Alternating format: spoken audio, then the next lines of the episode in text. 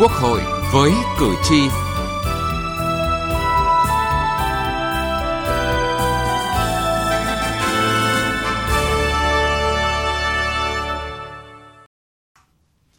quý vị và các bạn, Chủ tịch Quốc hội Vương Đình Huệ vừa ký ban hành nghị quyết số bảy mươi ba năm hai nghìn không trăm hai mươi hai về thí điểm đấu giá biển số xe ô tô.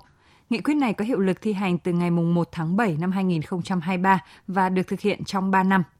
Quốc hội giao Chính phủ quy định chi tiết, hướng dẫn thi hành và chịu trách nhiệm tổ chức thực hiện nghị quyết này, báo cáo Quốc hội kết quả tổng kết thực hiện nghị quyết và đề xuất hoàn thiện pháp luật về đấu giá biển số xe ô tô tại kỳ họp đầu năm hai nghìn không trăm hai mươi sáu. Chương trình Quốc hội với cử tri hôm nay đề cập nội dung này.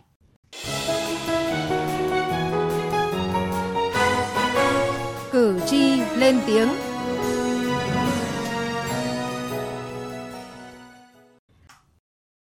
Thưa quý vị và các bạn, một thanh niên ở Hà Nội đã bấm được biển số hai chín S sáu chín chín chín chín chín cho chiếc xe máy Honda Supercup C một trăm hai mươi lăm sản xuất năm hai nghìn không trăm hai mươi hai. Tính cả tiền xe, tiền đăng ký, thuế trước bạ chưa đến một trăm triệu đồng. Ngay lập tức đã có người trả một tỷ đồng cho chiếc xe. Nếu bấm được biển đẹp cho chiếc ô tô, con số giao dịch sẽ còn gấp rất nhiều lần. Có thể lên đến hàng chục tỷ đồng. Nhưng nhà nước lại hầu như không thu được tiền thuế nào từ giao dịch của biển số đẹp này. Có thể thấy nhu cầu sở hữu một biển số đẹp là rất lớn. Ngay khi chưa có đấu giá thì vẫn có những hoạt động chui để đăng ký được xe với biển số đẹp, có mức giá vài trăm triệu, thậm chí lên đến cả tỷ đồng. Rõ ràng, việc đấu giá công khai, minh bạch là mũi tên trúng hai đích, vừa đảm bảo nhu cầu của người dân, lại vừa tạo ra sự minh bạch trong nguồn thu ngân sách nhà nước. Thông thường, trước đây, để có biển số xe ưng ý, chủ xe phải nhờ đến những dịch vụ, thì nay, việc Quốc hội ban hành nghị quyết thí điểm đấu giá biển số xe ô tô đã mở ra cơ hội tiếp cận biển số đẹp một cách công khai, công bằng của mọi người dân, đặc biệt với những người có sở thích sưu tầm biển số đẹp là mong chờ từ lâu.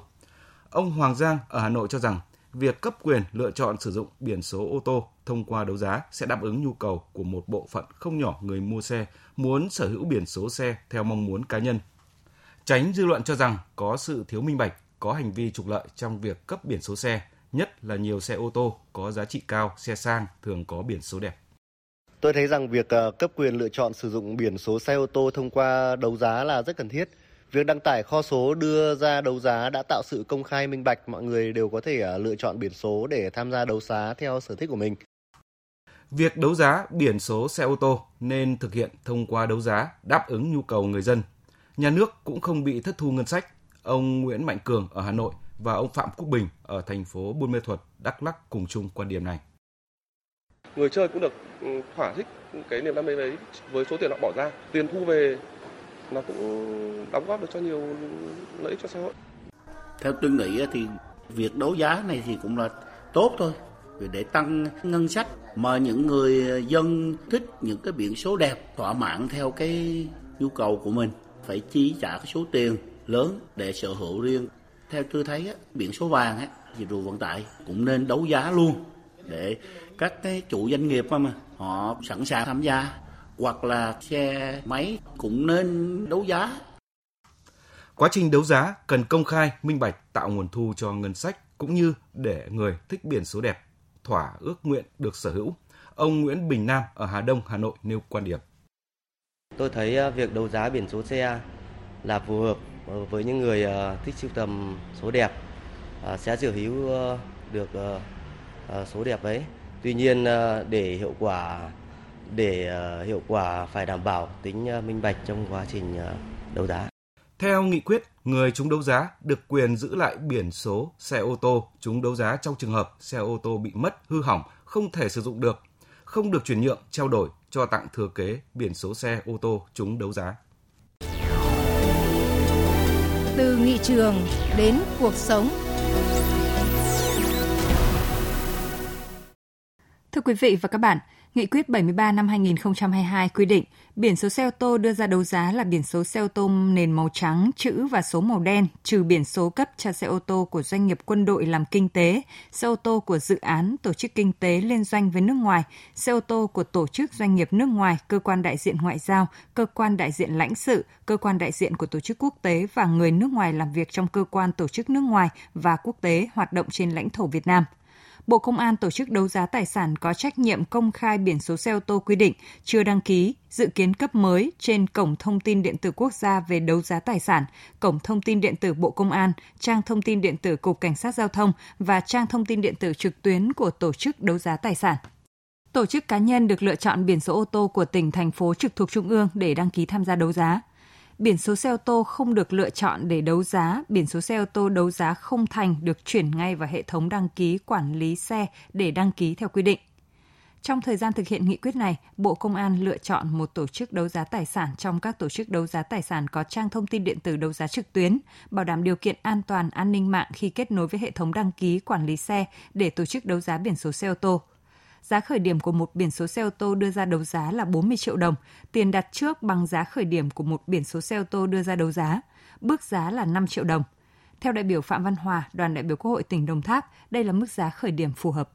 Cái mức giá trần là bốn mươi triệu đưa ra như vậy thì ở mức vừa phải để cho cái mức đấu giá cái khởi điểm ban đầu để cho tạo mọi điều kiện thuận lợi cho mọi người nếu muốn người ta được tham gia đấu giá. À, chứ nếu mà mức giá trần cao thì có thể là người ta cái tiền thế chân, tiền đặt cọc nó cao cũng bị ảnh, ảnh hưởng không được nhiều người tham gia đấu giá. Thưa quý vị, ưu điểm của việc đấu giá là quản lý và thực hiện công khai minh bạch, thí điểm ở toàn quốc chứ không giới hạn ở một vài địa phương.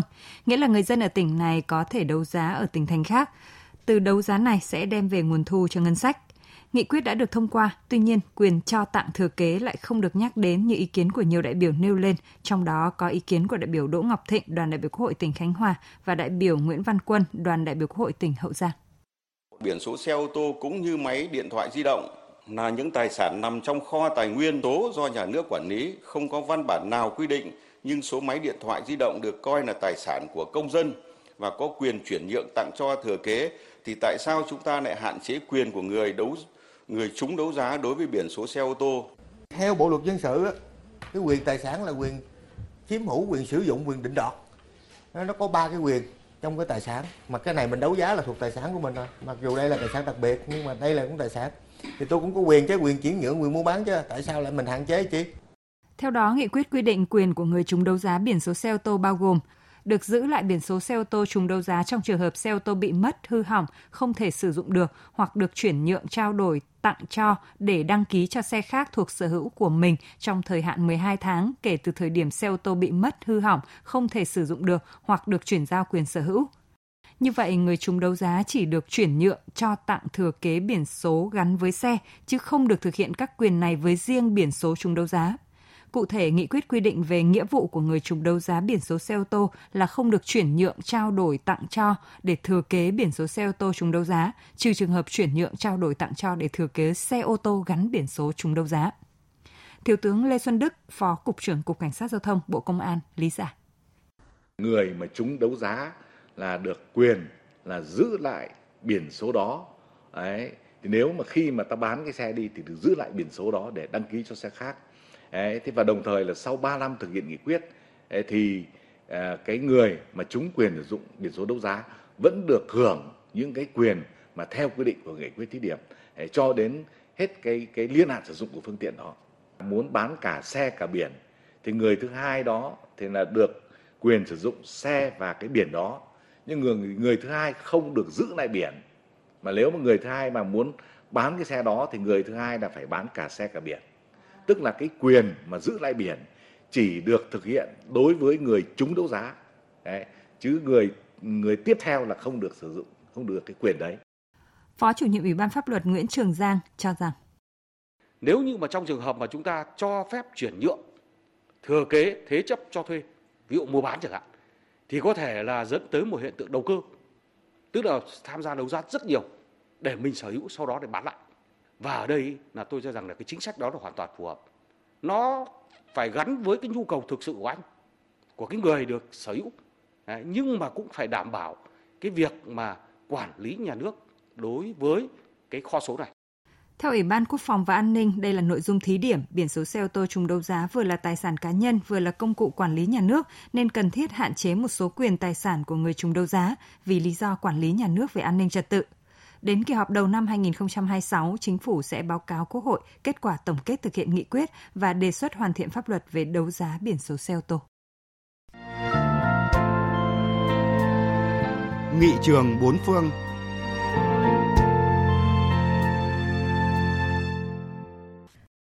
Thưa quý vị và các bạn, tâm lý muốn sở hữu những biển số đẹp mang phong thủy cũng là tâm lý chung của người dân châu Á. Minh chứng là việc đấu giá biển số xe hiện đã và đang được nhiều nước Đông Nam Á như Malaysia, Thái Lan, Singapore triển khai. Tuy nhiên, ở một góc nhìn khác với người phương Tây lại không quá coi trọng các con số. Ví như ở Mỹ, mọi người dường như không quan tâm đến việc sở hữu một con số đẹp nào. Để sở hữu một biển số xe ở Mỹ, dù là tứ quý hay là ngũ quý hay là ký tự đặc biệt, thì chi phí cấp biển số ô tô dưới mười tấn ở thủ đô Washington đê xê hiện là bảy mươi hai đô la Mỹ. Việc cấp hoàn toàn tự động, thông thường trong khoảng hai tuần, biển số nhôm sẽ được chuyển về địa chỉ người đăng ký xe như đã khai trên mạng. Nếu không thích biển số đó và muốn đổi thì người dân hoàn toàn có quyền vào mạng của Sở Giao thông đăng ký, nộp thêm tiền chi phí làm biển số như ở thủ đô Washington đê xê là một trăm đô la Mỹ để được đăng ký biển số mới và nộp lại biển số đã cấp. Biển số mới phải bảo đảm không vi phạm các thuần phong mỹ tục, dưới bảy ký tự bao gồm cả chữ và số, không trùng với các xe đã được cấp trước đó là được chấp nhận. Chính quyền Mỹ coi việc cấp biển số ô tô cho người dân là một dịch vụ công để thuận tiện cho việc quản lý và không coi đó là một nguồn thu ngân sách nên tạo mọi điều kiện thuận lợi cho người dân. Tại Mỹ, biển số ô tô là để phân biệt xe này với xe khác như địa chỉ thư điện tử hay email gắn với quyền và trách nhiệm. Cơ quan quản lý chỉ biết chiếc xe đó, biển số đó gắn với người chủ ấy. Vậy mọi vi phạm của chiếc xe đó gắn với biển số đó và người chủ xe phải chịu trách nhiệm trước pháp luật. Luật pháp luôn hiểu chủ xe là người lái chiếc xe đó. Vì vậy khi bán xe, chủ xe không muốn mình phải nộp tiền phạt cho người khác nên thường tháo biển số và nộp lại cho Sở Giao thông, không còn chịu trách nhiệm với cái xe và biển số xe đó nữa.